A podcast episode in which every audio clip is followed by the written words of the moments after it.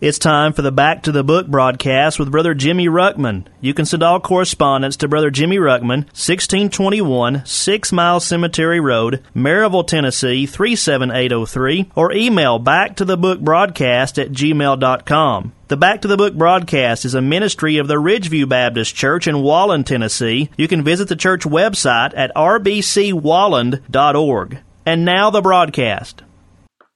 Please take your Bibles, if you would, turn to Romans chapter 3. Romans chapter 3, we're continuing our thought this week, really just been teaching through Romans, really trying to explain the gospel in the simplest terms that we can. But Paul's purpose here in chapters 1 through 3 has been to show us that we are sinners. And I, I honestly believe that the number one problem with people getting saved today is not so much with them understanding that Jesus died for them and was buried and then rose again. They don't have a problem so much with that. The sinner's number one problem is that most are unwilling to agree with God against themselves, that man is basically bad, or in other words, that I, you, we are all sinners. That our sin nature must be judged. We do not want to see ourselves as guilty before God. So we've spent much time trying to hammer this truth into our heads. And really, it doesn't matter what we think. All that matters is what the Word of God says. Read with me, if you would, just for the sake of kind of catching us and bringing us back up to speed on where we, we are at. Romans chapter 3 and verse number 9. Paul says, What then? Are we better than they? No, in no wise. For we have before proved, both Jews and Gentiles, that they are all under sin. As it is written, There is none righteous, no, not one. There is none that understandeth. There is none that seeketh after God. They are all gone out of the way. They are together become unprofitable.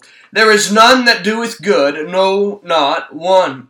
Their throat is an open sepulchre. That with their tongues they have used deceit. The poison of asps is under their lips whose mouth is full of cursing and bitterness. Their feet are swift to shed blood. Destruction and misery are, are in their ways, and the way of peace have they not known. There is no fear of God before their eyes. Now, here is God's view of us. Not our view of ourselves, because we look at ourselves and say, wow, he's good or he's bad based on external things, but God's looking at what's in our hearts. And this is God's whole purpose. Now we know that what things soever the law saith, it saith to them who are under the law, that every mouth may be stopped, and all the world may become guilty before God. Therefore, by the deeds of the law there shall no flesh be justified in his sight. For by the law is the knowledge of sin. So, the first thing we said is that we have got to understand our guilt before God if we can ever truly understand why salvation is necessary, why it was needful that Christ ever come down to this world and die the death that he did for us, and that is because of our sin. But I, I, we need to be able to move on here. And so, not only do we need to understand uh, our sin and understand our guilt before God, maybe this is somewhat similar but we've got to understand our judgment. That is something nobody wants to look at, nobody wants to think about in, in today's society. We hear it all the time that God is love, but where is the God, the holy God, the God of justice, the God of judgment, the God that will render to every man according to his deeds, as Romans chapter 2 told us? Here's the truth of the matter. Salvation is not by works. We've already said this. We'll continue to say it throughout this study. But I want you to understand that when you are outside of Christ, when you have not been saved, then you must stand before God for the works that you have done. And God will judge you according to your works. But it won't be according to good works versus bad works. It will be every crime that you've committed must be paid. It's just like our, our law system today. If, if it is what it's supposed to be, then when you stand before a judge, you are not being judged for all the good you've done, whether it outweighs the bad you've done. They're only judging you for the crime, and the same will be, it'll be the same with God. He will render to every man according to his deeds. Well, here's God's estimation of all of us. There is none righteous, no, not one. There is none that doeth good, no, not one. And He gives us this law. He gives us the truth of the Scripture so that we can be convinced of our own sin, so that we see that all. Well, now we know that whatsoever things the law saith, it saith to them who are under the law that every mouth may be stopped and all the world may become guilty before God. Now, those people that were under the law, specifically, especially in this context, that was the Jews. They were under the law. They had the truth of God's word, and they were trying in their best to live up to that law. But the problem is, they all came short. They all fell short of the righteousness of God, and therefore would never be able to get into God's heaven. But they thought they were better than everybody else. And see, that's the sinner's number one problem. We're always looking at other people instead of looking and comparing ourselves to Christ and the Word of God. You cannot judge how good you are based on another man in this world. You can't look at a murderer and say, well, I've never killed, so I'm better than him. You can't look at, at a, a, one that's a, a, liar and say, well, you know, I've never lied, and if you said that, you probably just did, but you can't estimate how good of a sinner you are because th- there's no, you're measuring to the wrong standard. We're talking if we were to get to God's heaven, we'd have to be perfectly holy. But the problem is we're already sinners. We are all condemned. We're all under the same judgment. And here's what we've already been through. In Romans chapter 1, we find that that wrath of God's revealed from heaven against all ungodliness and all unrighteousness of men. We find in verse number 32 this group of people, or maybe we could say the heathen in this passage, they know enough about the judgment of God, they know the judgment of God, that they would commit such things are worthy of death, but they continue to do the same things, and they have pleasure in it. Well, I'm very interested in what this death means, and what this judgment of God is, and what this wrath of God is. We find in chapter 2 that the judgment of God, he goes speaking of the judgment of God, he says, We are sure that the judgment of God is according to truth against them which commit such things, speaking of sin. But then he tells us basically, And thinkest thou this, O man, that judgest them which do such things, and doest the same, that thou shalt escape the judgment of God? He goes on to say that when we are unrepentant and still in our sin, and I'm paraphrasing, until we learn to submit to God, we are treasuring up unto ourselves wrath against the day of wrath and revelation of the righteous judgment of God. Dear sinner, I'm not trying to be mean, I'm not trying to be cruel, I'm just giving you what the Word of God says. That each and every one of us must stand before God in our sin if there's not a time and a place where we understand and, and accept Christ. And if we have to stand before God in our sin, there is no way possible that we could stand and be justified in His sight. We are sinners by nature. We sin because we're sinners. This is maybe a, a very uh, foolish illustration, maybe, but maybe it'll help get the point across. It would be as if a man was having to judge, say, uh, determine whether somebody was a dog or not. A dog is not a dog because it does dog things. It's not a dog because it eats dog food. It's not a dog because it barks. It's it's it's in its nature. And so to, to for a person to judge that dog and say it's anything other than a dog, it, it would be ridiculous. And and I know this maybe is a, a very very basic and foolish illustration, maybe.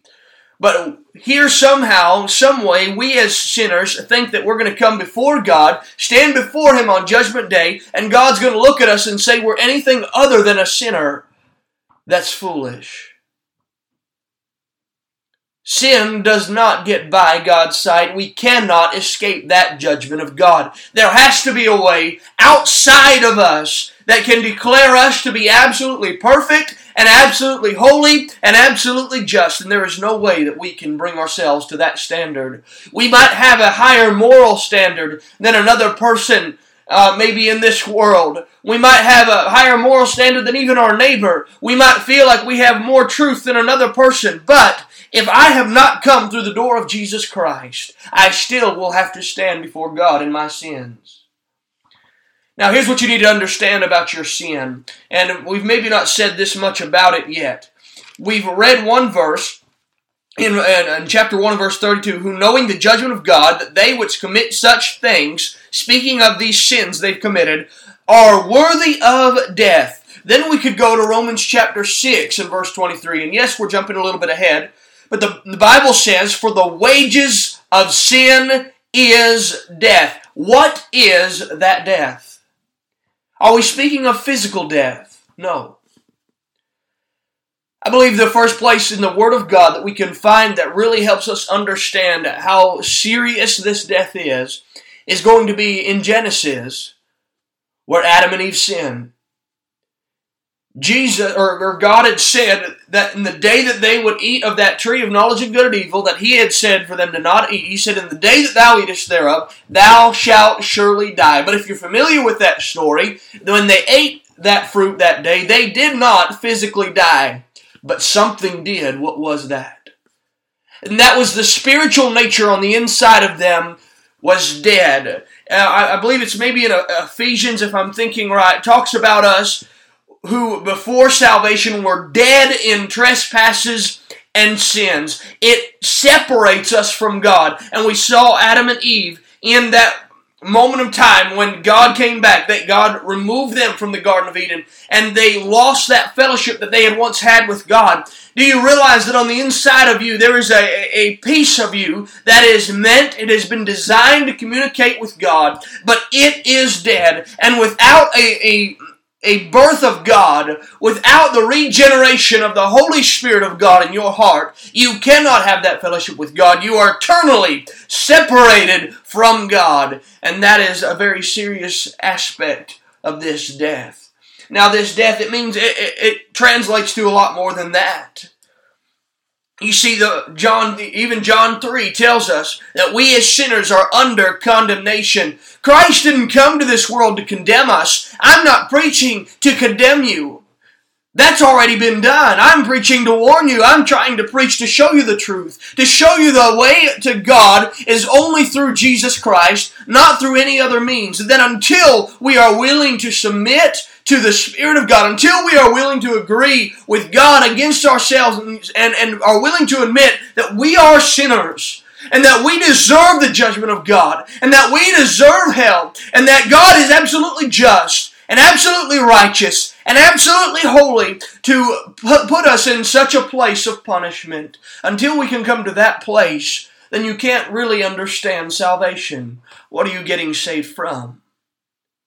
I'm not trying to scare you this morning. What you do, the decisions you make on whether or not you're going to believe in Jesus Christ or not, is between you and God. But the truth is the, truth whether you choose to believe it or not. God is not willing that any should perish, but that all should come to repentance. And I am trying as best as I can, in a very feeble effort, really, to show you that until that I'm trying to help open your eyes to the fact that you're a sinner and that Jesus is the only hope that you have for salvation. This death, we're going to see if the Lord will help us. It separates us from God, and something has to happen to reconcile us who are the enemies of God to be able to restore us back in fellowship with God. Please tune in again tomorrow and we'll continue this thought. Thank you so much for listening. I hope you have a blessed day. You've been listening to the Back to the Book broadcast with Brother Jimmy Ruckman. You can send all correspondence to Brother Jimmy Ruckman, 1621 Six Mile Cemetery Road, Maryville, Tennessee 37803, or email back to the book broadcast at gmail.com. The Back to the Book broadcast is a ministry of the Ridgeview Baptist Church in Walland, Tennessee. You can visit the church website at rbcwalland.org.